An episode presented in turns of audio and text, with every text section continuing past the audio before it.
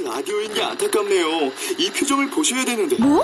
아 무슨 표정? 정말. 아 어떻게 했는데?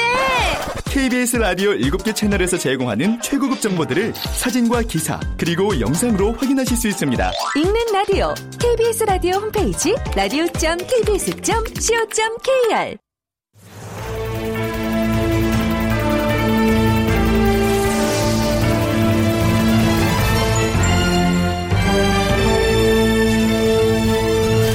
다큐멘터리 역사를 찾아서.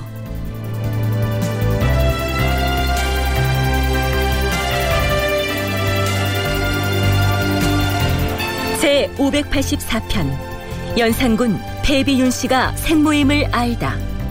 극본 이상락 연출 김태성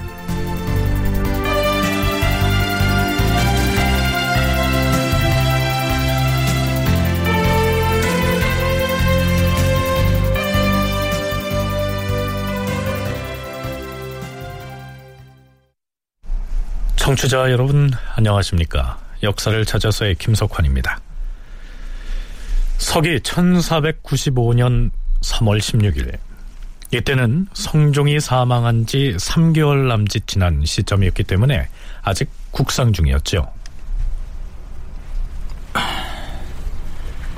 주상전하, 승하하신 성종대왕의 묘지문이 완성되었사옵니다. 오, 기다리고 있었느니라. 어서 가지고 오라. 예, 전하. 어디 보자. 공손히 생각하건대 우리 대왕은 덕종의 둘째 아드님이시다. 인수왕 대비 한씨가 정충년 7월 30일에 왕을 탄생하시었다. 세자였던 덕종이 일찍 풍서하자 세조께서 왕을 궁중에서 양육하며 자산군으로 봉하시었다. 왕은 타고난 자질이 밝고 슬기로우니 세조께서 특별히 사랑하시었으며 네, 지금 연산군은 부왕인 성종의 묘지문을 읽어내려가고 있습니다. 아시다시피 국왕의 묘지문에는 그 임금의 출생에서부터 성장 과정 그리고 재위 기간 동안의 업적 등이 모두 담겨 있죠. 성종의 묘지문은 상당히 장문인데요. 뒷부분에 이 성종의 혼인 관계가 기술돼 있습니다. 성종은 처음 잠저에 계실 때 당시 영의정이던 한명회의 따님을 배필로 맞이하였다가 왕위에 오르자 비로 봉하였다. 그런데 아들이 없이 세상을 떠남으로 시호를 공해라 하였다. 이어서 수의 윤씨를 올려서 왕비로 삼으니 그가 바로 판봉상 시사. 윤기견의 따님으로서 지금의 주상전하를 낳으셨다. 또 수거의 윤씨를 올려 비로 삼으니 그가 바로 영돈령 부사 윤호의 따님이다.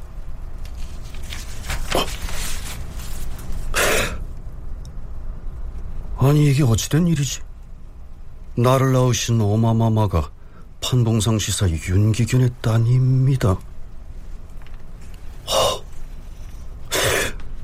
이것이 어찌된 일인지 승진은 답하라. 주상 전하, 무엇이 궁금하신지 하문하시옵소서. 과인의 어머니를 낳으신 나의 외조부는 마땅히 영동년 부사 윤호이어야 할 터인데 어찌하여 판봉상 시사 윤기견이라 적혀 있는 것인가? 잘못 적은 것이 아닌가? 저, 전하, 그것은 그 잘못 적힌 것이 아니었고 사실은 사실은 응? 무엇을 머뭇거리는 것인가? 아는 대로 말해보라. 윤기견은 패비 윤 씨의 부친이 온데 윤 씨가 왕비로 책봉되기 전에 세상을 떠났사옵니다. 뭐? 윤기견이 나의 외조부이고 그의 따님인 나의 어머니는 왕비에서 배출된 뒤에 돌아가셨다. 이런 말이었다.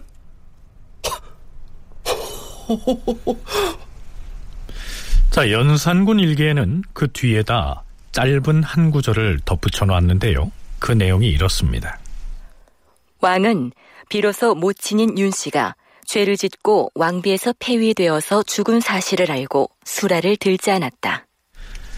자신을 낳아준 친어머니가 왕비의 자리에서 피출됐다가 사망한 사실을 연산군이 이때 처음 알았고 그 충격으로 밥을 먹지 못했다. 이런 내용입니다. 앞에서 소개한 성종의 묘지문을 보충 설명하자면요. 성종은 처음에는 한명회의 딸과 결혼을 했는데 그는 자식을 낳지 못하고 일찍 죽었지요. 성종은 두 번째로 이 수의 윤 씨를 왕비로 맞이했는데 그가 바로 폐위된 연산군의 친모가 됩니다. 그 다음으로 맞이한 왕비 역시 같은 파평윤 씨 가문의 수기 윤 씨였는데요. 그는 연산군을 어린 시절부터 돌봐왔던 정현 왕후였던 것입니다. 말하자면 연산군은 왕위에 올랐던 당시까지 궁궐에 있던 정현 왕후를 친어머니로 알고 있었다가 성종의 묘지문을 보고 나서야 자신의 생모가 이미 예전에 죄를 짓고 쫓겨났다가 사사됐다는 사실을 처음 알게 되는 것입니다. 실록인 연산군 일기의 기록에 의하면 그렇다는 얘기입니다. 그런데 정말로 연산군은 이때까지 자신의 생모의 존재를 모르고 궁궐에 있는 정현 왕후를 친어머니로 알고 있었을까요? 자, 인제대 김훈식 교수의 얘기 들어보시죠.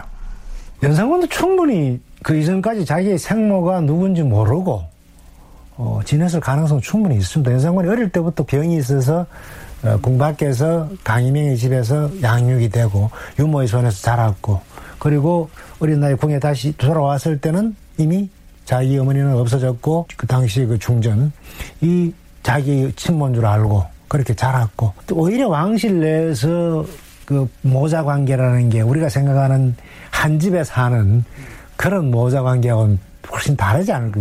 거처 자체가 아예 다르고 그 생활 자체가 그렇게 모자 간의 관계가 이렇게 일상적인 관계가 이루어지는 그런 관계가 아니니까. 어, 그리고 뭐 윤성문이 아예 처음부터 자기의 생모가 누굴까 하는 의심을 갖기 시작했으면은 파헤쳐 볼 생각을 하겠지만 성종이 왕비였던 윤 씨를 폐출해서 죽음에 이르게 하고서 궁궐과 조정에 이 폐비에 관해서는 일체 언급을 하지 말도록 명을 내렸기 때문에 연산군은 모를 수도 있었단 얘기입니다. 하지만 서강대 계승범 교수의 견해는 또 다릅니다. 자기 생모가 누구라는 걸 알고 있었고 다만 어떻게 궁궐 밖으로 나가서 죽었는지를만 몰랐던 것 같아요. 그러니까 내 친어머니가 누구다라고 하는 것은 이미 알 나이 때고 여섯 살 일곱 살 때까지 그 같이 공존한 기간이 있기 때문에 누구 출궁 당한 지 한 얼마 있다 죽죠. 사약을 먹고. 근데 아무리 양보해도 한 대여섯 살 때까지만 해도 이 사람이 내 엄마다 아니다라고 하는 기억은 다 각인되지 않습니까? 기본적으로 볼 때. 그렇게 놓고 보면은 내 어머님은 계시지만 어머님은 돌아가셨다. 라는 사실은 분명히 알고 있었고 지금 왕비로 앉아 있는 또 다른 윤 씨는 내 친어머니는 아니다. 그렇게 분명히 알고 있었겠죠. 다만 자기 생모인 그 전에 있던 왕비가 왜 갑자기 죽었는지는 잘 몰랐던 것 같아요. 그건 충분히 그 나이 연령을 감안하면은 충분히 그럴 수가 있다고 볼 수 있죠. 어린 연산군은 생모가 따로 있었지만 일찍이 세상을 떠났다는 사실은 어렴풋이라도 알고 있었지만 왜 어떻게 죽었는지는 알지 못했을 것이다. 따라서 왕위에 올랐을 때 데뷔 전에 있던 정현왕후 윤씨가 친어머니가 아니라는 것 정도는 알고 있었을 것이다. 계승범 교수는 그렇게 추정을 합니다.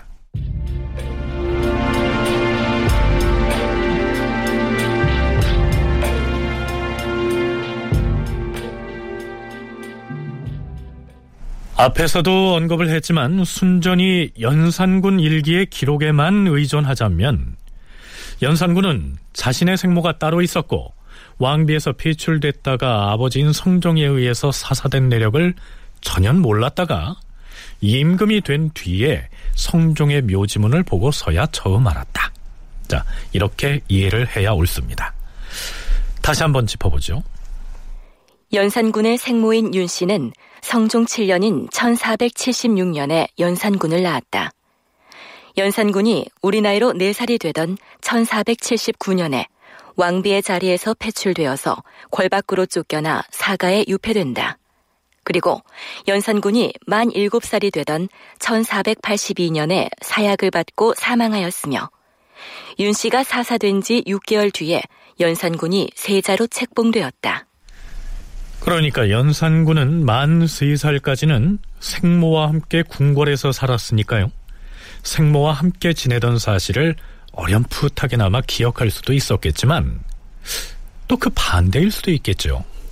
근데 연산군의 입장에서는 폐비 사사 때 조정에 있던 신료 모두는 어쨌든 연산군의 입장에서는 공범일 수 있었어요. 그게 이제 갑자사회에서 다 나타나지 않습니까? 어, 그리고 성종의 강력한 봉쇄 조치도 있었기에 아무도 그 사실을 알려주지 않았기 때문이고요. 그래서 알 수가 없었어요. 그리고 정현왕후가 모든 자녀를 소생과 같이 잘 돌보아서 연산군이 세자일 때도 모가 아니라는 사실을 알지 못했다라고 실록의 기록에 의하면 이렇게 답변할 수밖에 없습니다. 그런데 연려실 기술의 그 약간을 동원을 한다면 이 세자가 모호지만 무엇인가를 이게 무엇인가 다른 감정을 느꼈을 수도 있다라는 걸 또 이제 생각해 볼 수 있다는 점을 말씀드리고 싶습니다. 성종이 폐비와 관련한 문제를 일체 발설하지 못하도록 봉쇄 조치를 내렸고 정현 왕후가 이 연산군을 친자식처럼 워낙 잘 돌봐줬기 때문에 친어머니인 줄 알고 지냈을 가능성은 있지만 하지만 막연하게나마 뭔가 다른 감정을 가졌을 수도 있다. 경희대 한춘순 교수의 견해가 그러한데요. 한 교수가 거론한 연려실 기술의 해당 기록을 살펴보죠. 연려실 기술의 연산조 고사 본말에는 이런 내용이 올라 있습니다. 왕비였던 윤 씨가 폐위된 뒤에 연산군은 세자로서 동궁에 있었는데 어느 날 아바마마 소자 거리에 나가서 좀 놀다 오겠사옵니다.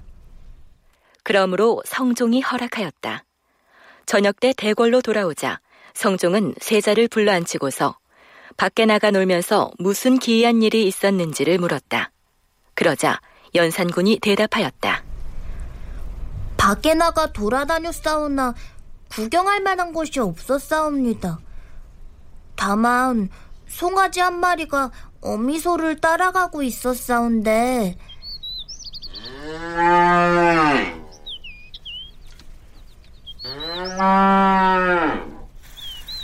그 어미소가 소리를 내면 송아지도 따라서 문득 소리를 내어 대답을 했사옵니다. 어미와 새끼가 함께 살아있으니 그것이 가장 부러운 일이었사옵니다. 성종은 이 말을 듣고 슬피 여겼다. 연산군이 본성을 잃은 것은 어머니인 윤 씨가 폐위된 데에 원인이 있는 것이지만 왕위에 처음 올랐을 때는 잠옷 슬기롭고 총명한 임금으로 일컬어졌다. 자, 이런 내용입니다. 이 기록으로만 보자면 어린 연산군이 생모와 함께 하지 못하는 외로움을 드러내고 있는 듯 보이지 않습니까? 자기 생모가 아니라는 걸 알았다라는 얘기 내지는 정연왕후가 아, 모호가 아닐 수 있다라는 생각을 했을 것 같거든요. 근데 사실 연려실 기술은 후대에 서술된 기술이고 우리가 1차적으로는 실록의 기사에 충실해야 되니까 그 연산군이 정연왕후를 생모로 알았다라고 볼 수도 있고요. 그러니까 이걸 갖다 놓고 판봉 봉상시사 윤기견이라는 사람이 어떤 사람이냐 이렇게 물어봤지 않습니까? 혹시 영돈용 윤호를 잘못 쓴 거 아니냐 지금 현재 외할아버지 예, 이렇게 묻는데 그 윤기견이라는 사람에 대한 어떤 이야기를 끌어내기 위해서 영돈용 윤호를 잘못 쓴 거 아니냐? 또 혹시 이렇게 물었다라고 어, 생각해 보면 안 될까 하는 생각을 개인적으로 해봤어요. 그러니까 이 연산군이 묘지문을 살펴보다가 승정원의 승지들에게 윤기견이라는 사람이 나의 어머니를 낳으셨다 하였는데 윤기견은 대체 어떤 사람인가? 영돈령 윤호라고 적어야 할 것을 잘못 적은 것이 아닌가? 이렇게 공식적으로 물어본 것은 자신의 생모와 외조부가 정말로 누군지 몰라서가 아니고 승정원의 승지들로 하여금 진짜 외조부인 윤기견에 관한 얘기를 꺼내게 만들어서 공공연히 생모 문제를 드러내고자 한 것이 아니었을까. 이렇게 추론을 해볼 수도 있다는 얘기입니다. 자, 여기에서 한 가지 더 생각해 볼 수 있는 것은 성종은 폐비 문제를 발설하지 말도록 어명을 내렸다고는 하지만 어차피 연산군이 왕위에 오르게 되면 자신의 생모가 어떻게 배출됐고 또 어떻게 죽었는지를 알게 될 텐데 성종이 그런 상황을 미리 예측하지는 못했을까 하는 점입니다. 계승범, 김은식, 또 전공 교수의 얘기를 차례로 들어보시겠습니다. 지금 현대에도 마찬가지지만 장차 이런 일이 닥칠 거야. 라고 예, 어떤 사람이 예상을 한다고 해서 모든 예상에 맞게 대비를 다 해놓는 사람이 몇 명이나 있겠습니까? 가령 뭐 또 후대의 일이지만 선조 같은 경우도 영창대군을 나오면 분명히 문제가 된다는 걸 본인이 인지했죠. 왜냐하면 죽기 전에 유언까지 한 거 보면 그럼에도 불구하고 그렇게 일을 한다는 것은 예상은 하지만 얼마나 절실하게 느꼈는가 그리고 고민했는가 그건 또 별개의 문제가 아닌가 저는 개인적으로 그런 생각을 합니다. 그러니까 성종도 문제가 될 수는 있겠다라고 하지만 이건 정말 정말 큰일이다. 정묘사직이 걸린 문제다. 그런 정도까지 심각하게 심각하게 고민했던 것 같지는 않습니다. 폐비 운신 문제 이게 워낙 연산군과 관련해서 유명한 사건이기 때문에 이게 뭐 처음부터 이 폐비 운시 사건이 굉장히 중요한 의미를 가진 것처럼 그렇게 생각하는데 뭐 결론 부분이기도 합니다만은 제가 생각하는 바로서는 연산군 초기에 폐비 윤씨에 대한 둘러싼 그런 신하와 왕의 입장 지극히 정상적인 그런 상태로 진행된 그런 문제가 아닌가 싶고요. 뭐 수라를 들지 않았다 당연히 밥 안 넘어가겠죠. 어, 더구나 이 연산군이라는 사람이 특징 중에 하나가 정치적인 지향의 전제적인 왕권 지향이라는 말씀을 드렸습니다만은 그것과 달리 이 조선시대 왕 가운데서 제일 시를 많이 전 왕이지 않습니까? 그만큼 감성이 풍부한 그런 왕이기 때문에 거기에 대해서 자기의 생모를 처음 알았을 때 그런 충격 같은 거 그런 거는 충분히 그런 식으로 표현을 할수 있는 어, 그런 인물이 아닌가 싶습니다. 생모가 왕비의 자리에서 피출돼서 사사됐다 해도 유교적인 정치 원리가 지켜지기만 한다면 연산군이 왕위에 올라서 모든 사실을 안다고 해도 별 문제가 없을 것으로 이 성종은 판단했을 것이란 얘기입니다. 그리고 적어도 연산군 초기에는 이 폐비 문제가 그렇게나 대단한 폭발성을 지닌 변수로 작용한 건 아니었겠죠.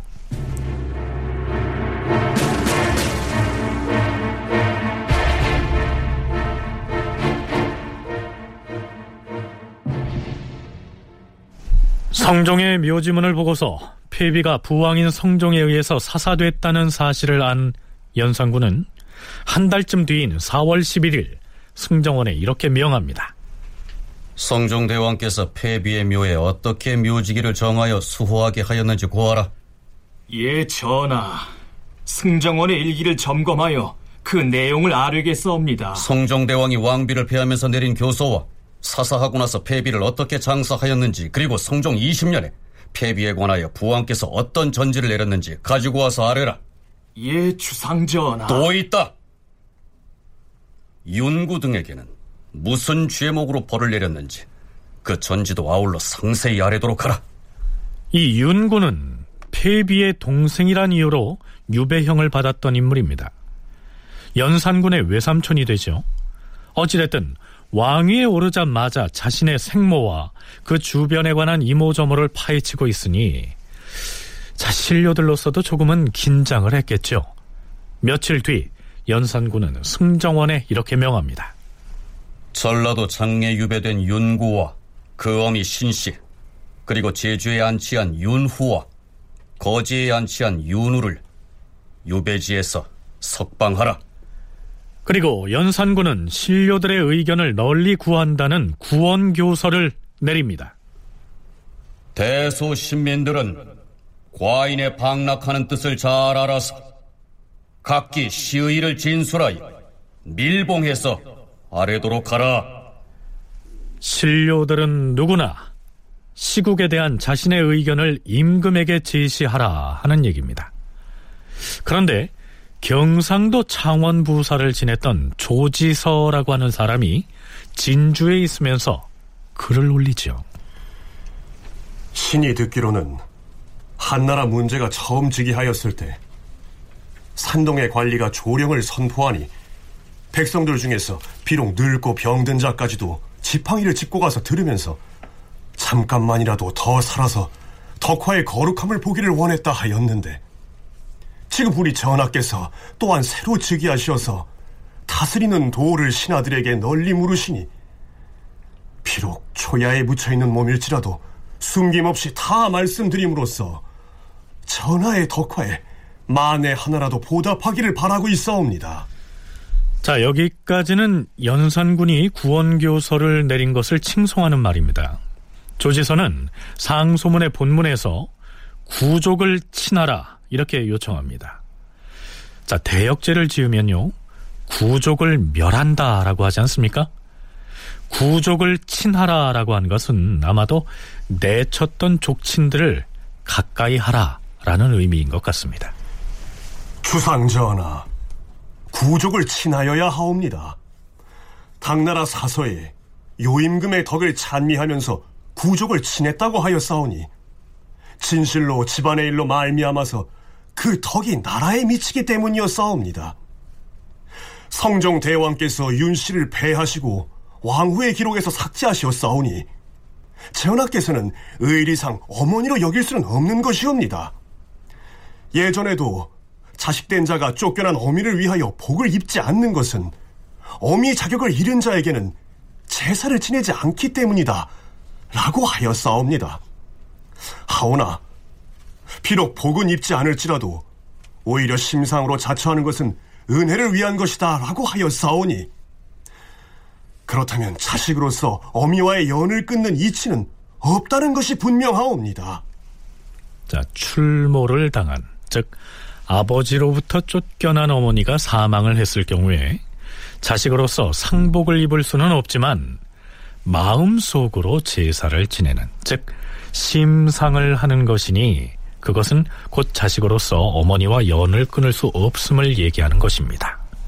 자, 조지서는 도대체 무슨 얘기를 하려고 하는 것일까요? 들어보시죠.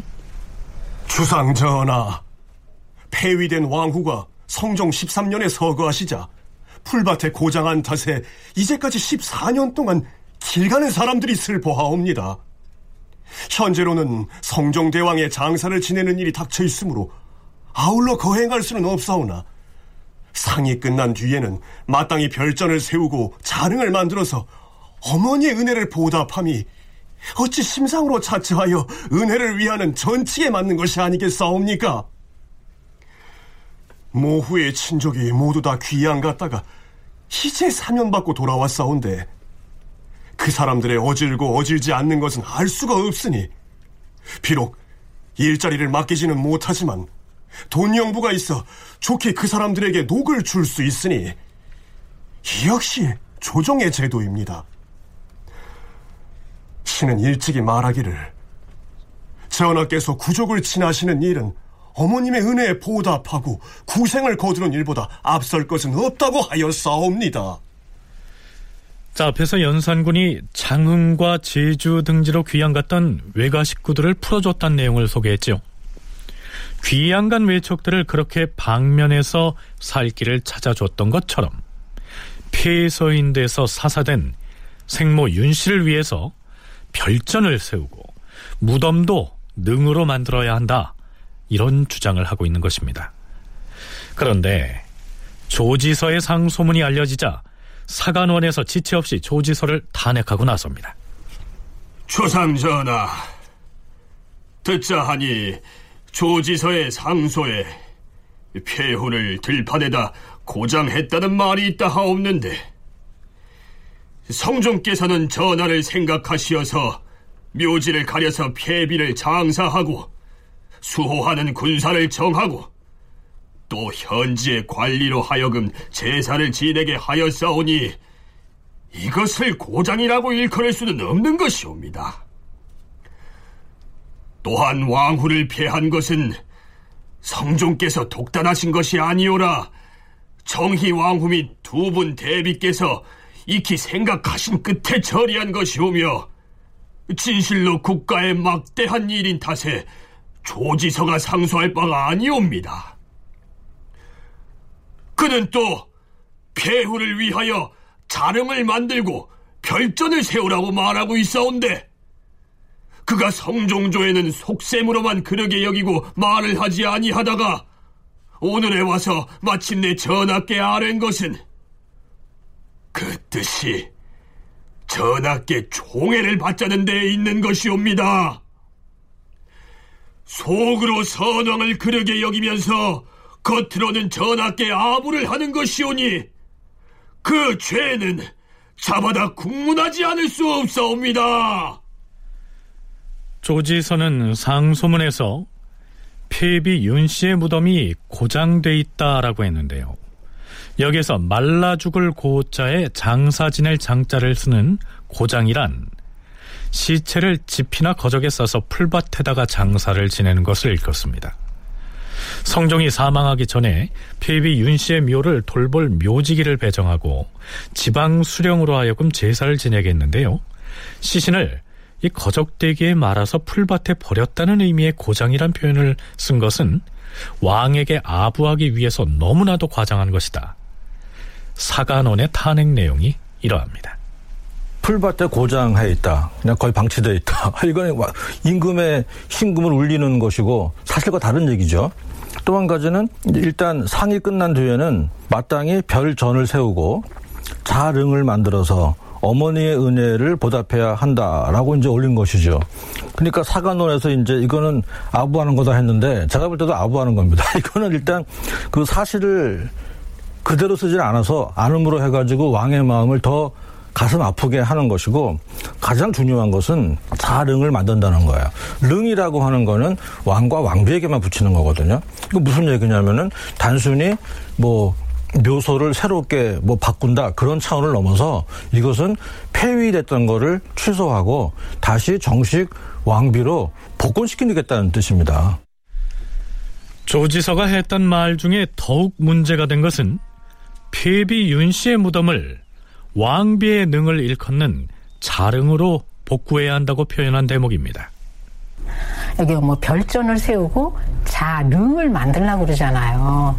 릉이라는 게 뭡니까? 왕과 왕비에만 사용될 수 있는 용어잖아요. 그러니까 이건 지금 왕에게 일단 왕실에서 부왕에 의해서 내쳐진 어머니를 등을 만들어서 어머니 은혜에 보답한다라고 주장을 하니까 이거는 예의에 어긋나는 거죠. 의의에 어긋나는 거기 때문에 그 신하들의 입장에서 볼 때는 이미 부왕의 유교에도 있고 그 의를 넘어서서 안 되는 부분을 연산군의 어머니라는 걸 들어서 현 왕의 마음에 인정에 호소를 해서 의와 예를 넘어서는 대우를 해주라고 상소를 올린 것 이거는 틀림없이 마음에 뭐가 있는 것이다.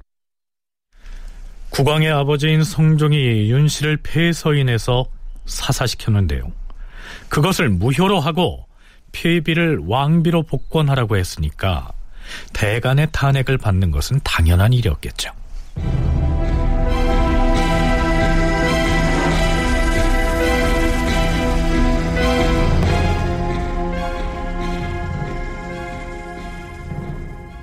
자, 그렇다면 연산군은 사간원의 탄핵을 받아들여서 이 조지서를 국문하게 했을까요? 비록 조지서가 아부를 하기는 했지만 연산군으로서는 생모인 폐비를 왕비로 복권시키라고 했으니까 조지서의 그 주장을 내심 흐뭇해하지는 않았을까요?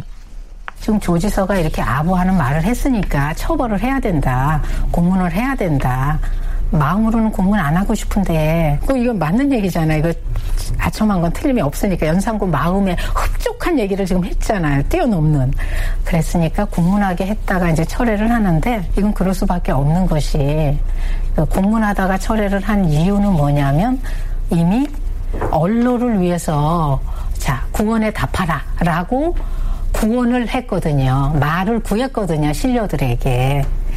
그랬을 때에 전 창원 부사가 이렇게 그 임금의 마음에 드는 말을 했더라도 구원에 응해서 아랜 내용이기 때문에 설사 아첨했다고 하더라도 그걸 어, 처벌해서는 안 되고. 자, 그렇다면 연산군은 조지서가 비록 아부를 했을지언정 마음에 드는 말을 했기 때문에 사관원의 탄핵 주장을 물리치고 처음부터 너그럽게 용서를 했을까요? 아니었습니다.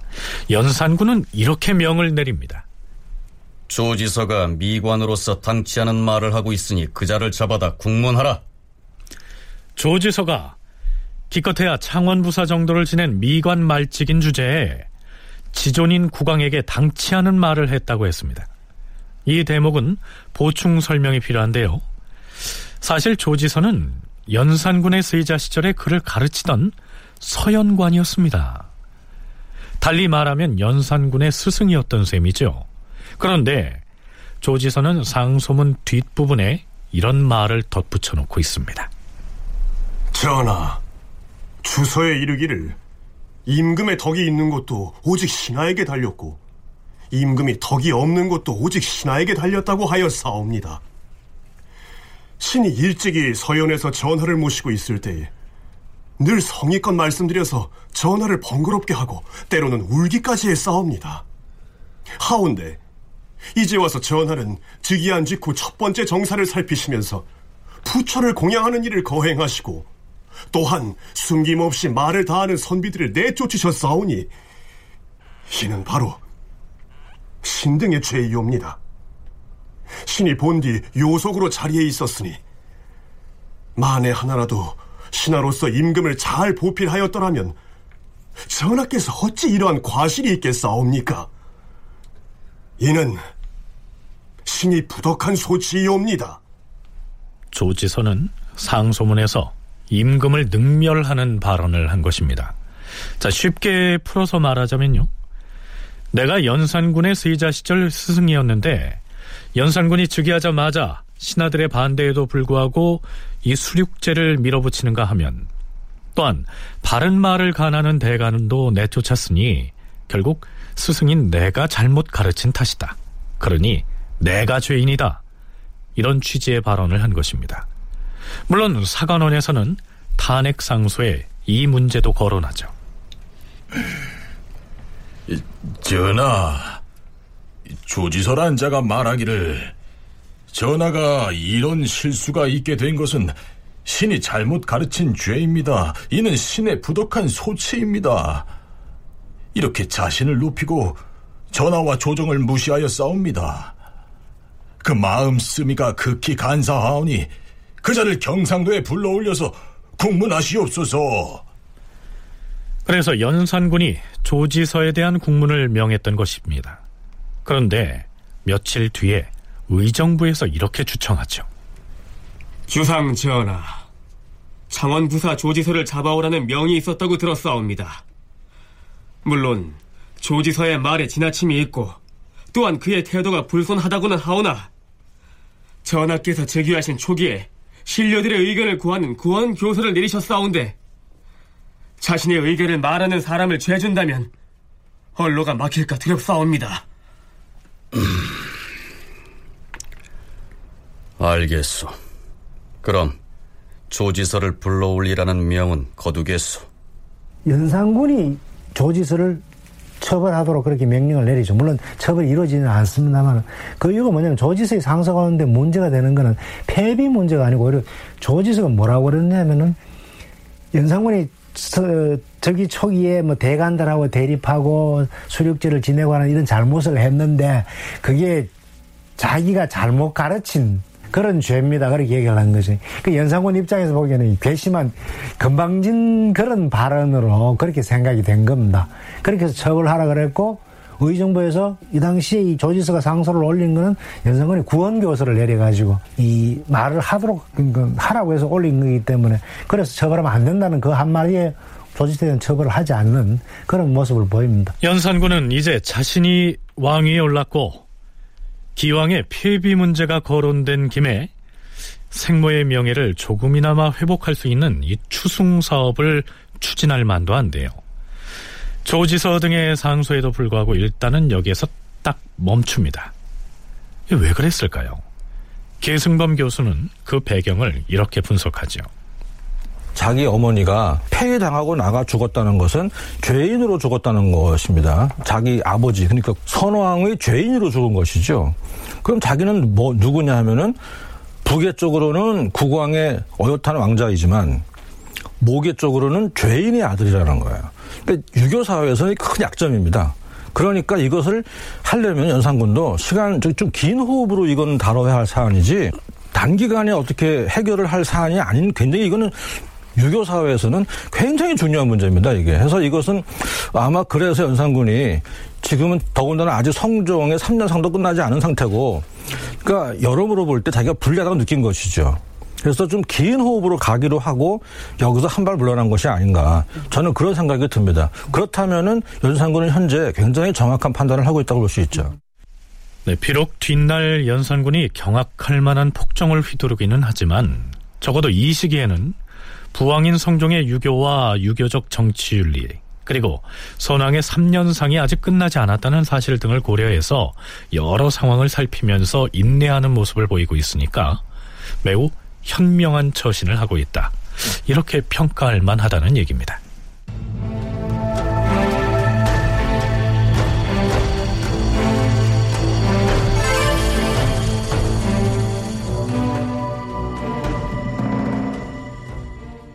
여기에서 다시 연산군의 세자 시절로 잠시 돌아가 볼까요? 아마도 왕조 시대에 국왕의 즉위식을 빼놓고는 가장 큰 국가적 경사를 들라면 다음 보위를 이을 후계자를 정하는 세자 책봉식이 되겠죠. 그런데 성종 때 세자로 책봉됐던 연산군의 경우에는 이 책봉식에 관한 기사를 찾기가 어렵습니다. 자, 성종실록을 살펴보죠. 성종 14년 1월 6일 상의원 제주 이극배가 임금에게 와서 세자가 입을 관복에 관하여 아뢰니 임금이 전교하였다. 세자의 나이가 겨우 8살인데 과인이 생각하기에 어린아이에게 관복을 갖추고 예를 행하게 하는 것은 온당치 못할 듯하다. 나는 그냥 내전에서 책봉을 하고 세자를 정전에는 나오지 못하게 하려고 하니 관복은 바꾸지 말고 그냥 예전대로 하게 하라. 성종은 세자 책봉을 아주 간단하게 치르기로 작정한 것이죠. 한 달 뒤의 기사를 보면 또 이렇습니다. 성종 14년 2월 6일 임금이 예주에 교지를 내렸다. 왕세자를 책봉한 뒤에 문무백관이 세자에게 축하하는 예를 하지 말도록 하라. 성종이 연산군의 세자 책봉을 앞두고서 일체의 축하연을 하지 못하게 미리 단속을 하고 있는 것입니다. 어찌됐든 성종 14년 2월 6일 경복궁 사정전에서 왕세자 책봉의 절차를 밟습니다.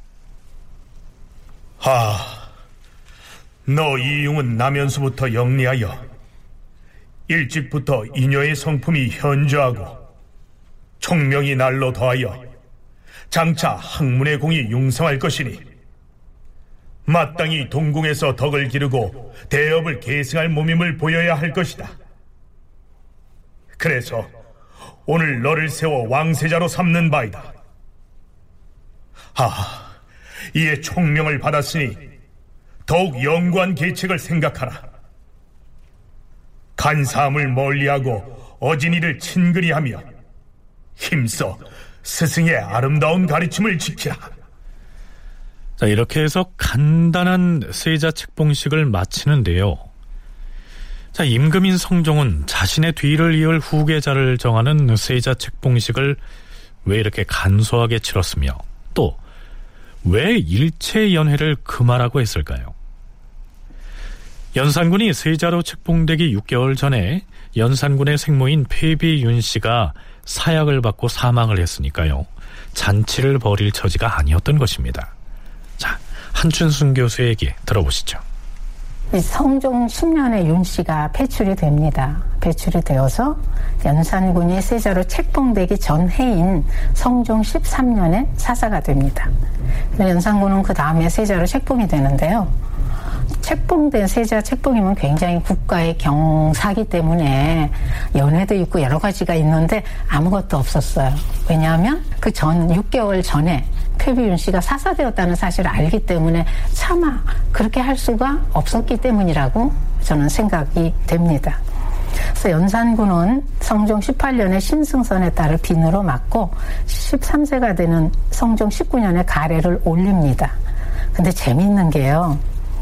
가래를 올린 지 3개월 뒤에 이제까지 아무 얘기가 없었는데 폐비의 치질 문제가 조정에서 등장을 합니다.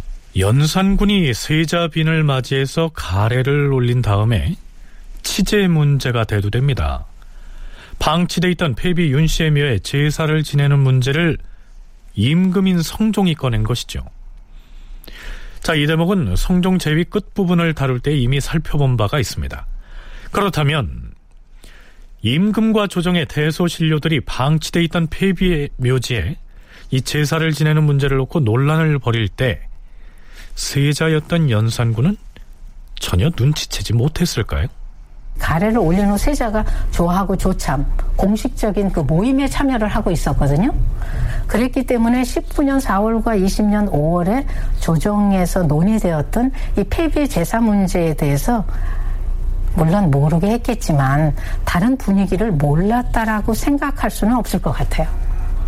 제가 보기에는 그래서 그로 인해서 상당한 심리적 고립을 느꼈을 것이고 누군가 아무도 말을 안 해줘요. 무언가가 있는데 그 뭔가를 알 수 없게 하는 건 부왕 성종이 관련돼 있기 때문이라고 이렇게 생각을 했고 그로 인한 분노를 가졌을 거라고 생각이 듭니다. 그걸 확실하게 그 추단할 수 있는 것이 그 3개월 뒤에 세자에게 종기가 생겨서 치료를 받고 있는 사실이 등장하는 거예요. 그 이전에는 세자가 뭐 병을 앓았다 이런 얘기가 한 줄도 나오질 않거든요. 이 시기쯤에 세자였던 연산군이 자신의 생모에 관한 일을 어렴풋이나마 알았다면 그 충격이 상당했겠죠.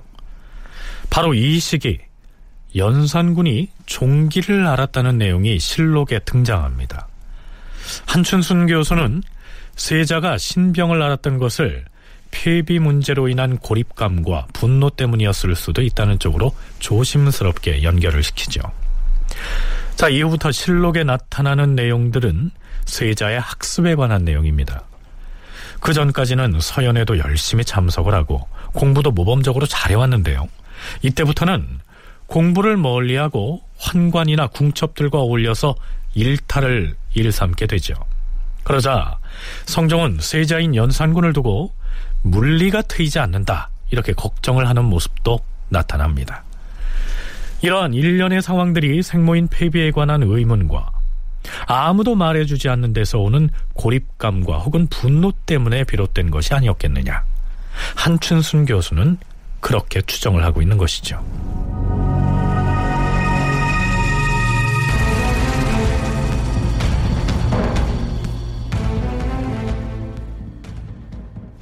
연산군이 자신의 생모인 윤 씨가 부왕인 성종에 의해서 폐출된 뒤에 사사됐다는 사실을 안 지 1년쯤이 지난 연산군 2년 윤 3월 13일 연산군이 승정원에 어서를 내리면서 이렇게 말합니다. 과인이 일전에 내시를 보내서 폐비의 묘를 살펴보게 하였다. 한데 묘소가 무너진 채로 여러 해를 수축하지 않은 탓에 장차 해골이 나와서 여우와 설객에 먹히게 될 지경이라 하였다. 비록 사대부의 묘소일지라도 이와 같아서는 아니 될 것인데 하물며 일국의 임금의 어머니인 바에 어찌 이럴 수 있겠는가? 과인이 자식된 정으로는 차마 듣지 못할 바이로다. 그래서 과인은 길한 연월 일시를 가려서 천장을 하려고 하는데 만일 불가하다고 말하는 자가 있다면 용서 없이 그 목을 뺄 것이다. 천장을 하겠다는 말은 묘소를 다른 곳으로 옮기겠다는 얘기입니다. 연산군은 이어서 이렇게 명합니다. 그동안 폐비의 묘를 세밀히 살펴 조사한 다음에 제사를 지냈어야 하는데 그리하지 않았으므로 과인이 매우 마음이 아프다. 앞으로는 이렇게 하지 말라. 그 지방의 관찰사도 임금의 신하가 아닌가? 허니 관찰사가 과인을 대신해서 때때로 친히 제사를 올려야 할 것이다. 어명대로 거행하겠사옵니다, 주상전하. 하오나 묘소를 옮기는 일에 대하여는 전지를 작성하시어서 예조에 내리도록 하시옵소서. 그리고 폐비의 묘에 제사를 지내는 일 역시 명절에만 지내는 것은 불가하니 이 뒤로는 상망 때에도 제사를 행하도록 할 것을 아울러 전지에 기록하라. 전일에 과인과 의논을 한 신하 중에서 안침 같은 무리는 정직한 발의를 했다고는 믿을 수가 없다. 지금 만약 이 일을 불가하다고 하는 자가 있다면 그는 과인의 신하가 아닐 것이다. 네, 아마도 안침이라고 하는 관리가 폐비의 묘지를 관리하고 제를 지내는 일에 관해서 연산군에게 믿음을 주지 못하는 발언을 했던 것 같습니다.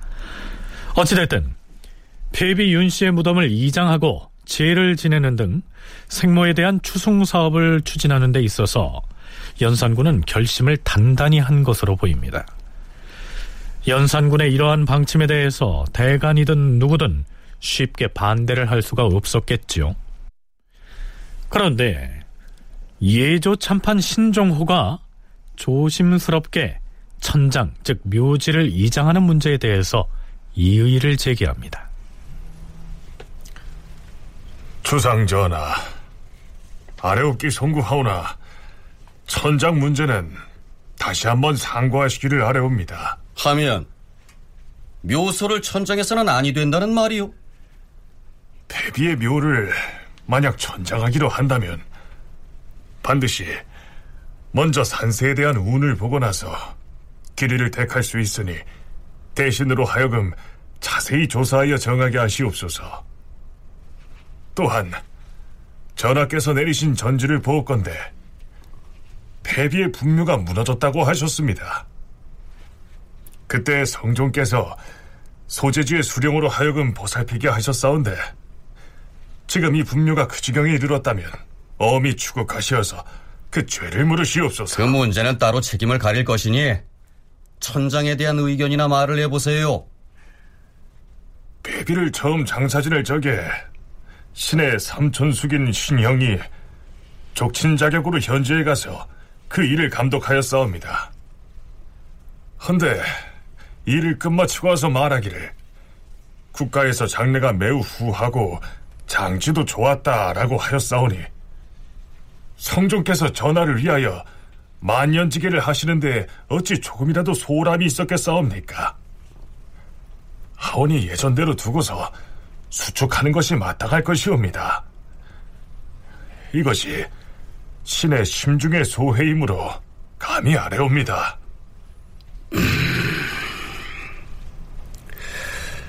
전에 장사를 지낸 곳과 천장할 곳의 산세를 잘 살펴서 그 기룡을 아래도록 하시오. 분묘를 예전대로 그대로 두고서 수축하는 것이 가한지의 여부도 두루 살펴보게 하시오. 네, 예조판서 신종우의 얘기는요. 지금의 묘자리가 길지고 명당이니까 구태여 이 묘지를 이장할 필요 없이 그대로 두고 수축 공사를 하는 것이 좋겠다. 이런 의견입니다. 하지만 연산군은 그렇다고 해도 새로운 터로 이장하는 방안 역시 강구하도록 지시를 합니다.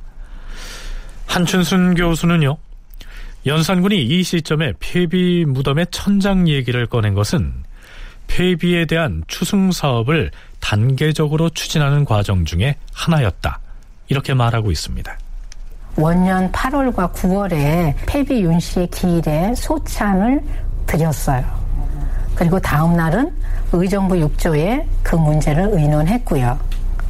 또 9월 달에는 유배된 외숙과 외조모 등을 석방을 했습니다. 그러니까 가벼운 조치부터 하는 거죠. 살아있는 사람에 대한 가벼운 조치를 한 다음에 이제 그 폐비의 묘가 무너져 있으니까 이걸 천장을 해야 되겠다.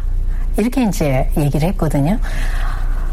그런데 그 폐비 윤씨와 관련된 이제 가벼운 문제부터 이렇게 풀어가다가 아, 천장 문제가 나오게 됐는데 전에 성종이 폐비 윤 씨를 그 장례를 치른 그 장지가 매우 좋았다라는 그 신종호가 지금 예조 참판이지 않습니까? 그런데 예조 참판 신종호와 연산군 사이에 아주 가벼운 신경전이 벌어집니다. 신정호는 성종이 폐비 윤 씨의 묘지에 제사를 지내는 문제로 어명을 내릴 때 그 명을 수령했던 예방승지였죠. 그때 성종은 이렇게 말했습니다. 과인은 지금도 폐비의 일만 생각하면 한밤중까지 두려워서 잠을 못 이룬 날이 그 얼마나 되는지 모른다. 비록 영원토록 제사를 지내지 않는다고 하더라도 그 홀령에게 어찌 원통함이 있겠으며 내가 어찌 불쌍한 생각이 들겠는가. 다만 후일의 간악함을 방비하는 것은 임금의 정사인데 세자의 정리를 생각하면 어찌 측은한 마음이 들지 않겠는가. 지금 특별히 일정한 제사를 드려 자식의 심정을 위로하여 영원히 감흥하게 하고자 한다. 그러나 비록 내가 죽은 뒤에라도 이 묘제는 영원토록 바꾸지 말고 뒷날 세자가 보위에 오르더라도 아비의 뜻을 반드시 지키게 하라. 묘소가 소재한 지역의 수령으로 하여금 단지 제사 의식만 치르게 할 것이며 명호를 따로 세우는 일도 없어야 할 것이니라. 만약 명호를 다하리하면 이것은 바로 폐를 추승하는 것이니 어찌 그릇된 것이 아니겠는가? 폐비는 죄를 지은 사람이므로 제사나마 지내주는 것으로 족하다 할 것이다. 결단코 명호를 더해 높이는 것은 불가하니 이후로도 그리하도록 하라. 그러니까 성종은 폐비의 묘가 있는 지방의 수령으로 하여금 1년에 세 번만 제를 지내게 하고 묘지를 다른 곳으로 옮기는 건 역시 못하게 하라. 이렇게 엄명을 내렸던 것입니다. 예조판서 신종호가 바로 그 성종의 유교를 들고 나온 것입니다. 주상 전하, 성종대왕께서 정해놓은 폐비의 묘제가 있사옵니다. 그때 성종께서 하교하시기를 다만 소재지의 수령으로 하여금 세 명절에만 제사를 지내게 하라 이렇게 명하시었사옵니다. 전하께서 만약 효성을 다하시려면 선왕의 분부를 어겨서는 아니되옵니다. 신이 그때 예방 승지여서 성종의 분부가 이루어심을 자세히 알고 있기에 주상 전하께 쥐품하지 않고 행한다면 마음에 미안한 일이 될 것이므로 감히 아뢰는 바이옵니다. 그것은 경이 그렇게 말하지 않더라도 과인도 이미 알고 있는 바이요. 그런데도 경의 말이 이와 같으니 그것이 어찌 과인을 잘 섬기려는 마음이라 하겠소? 전하, 신이 그때 그 일의 출납을 담당하였기로 성종의 분부가 지금도 귀에 들리는 듯하옵니다.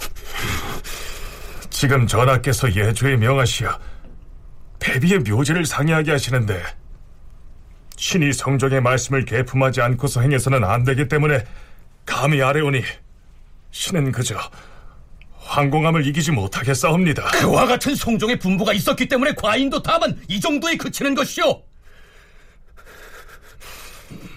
조선 조정에서 그대만이 성종의 신하가 되는가? 과인에게 이와 같이 말할 수는 없는 것이오. 연산군의 어투 속에는 부왕인 성종에 대한 원망과 불만이 깃들여 있습니다. 연산군으로서는 아버지의 유교를 받드느냐 아니면 비록 폐비일지라도 생모에 대한 효를 실천하느냐의 사이에서 고민을 하지 않을 수 없었겠죠. 이제 연산군의 폐비에 대한 추승 사업이 본격적으로 시작된 것입니다.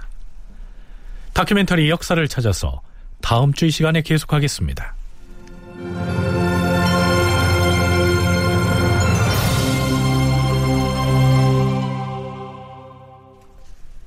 출연 사성웅, 이규석, 이정민, 이규창, 김진수, 장희문, 허성재, 석승훈, 이명호 낭독 김미나 해설 김석환 음악 박복규 효과 신연파 장찬희 기술 이진세.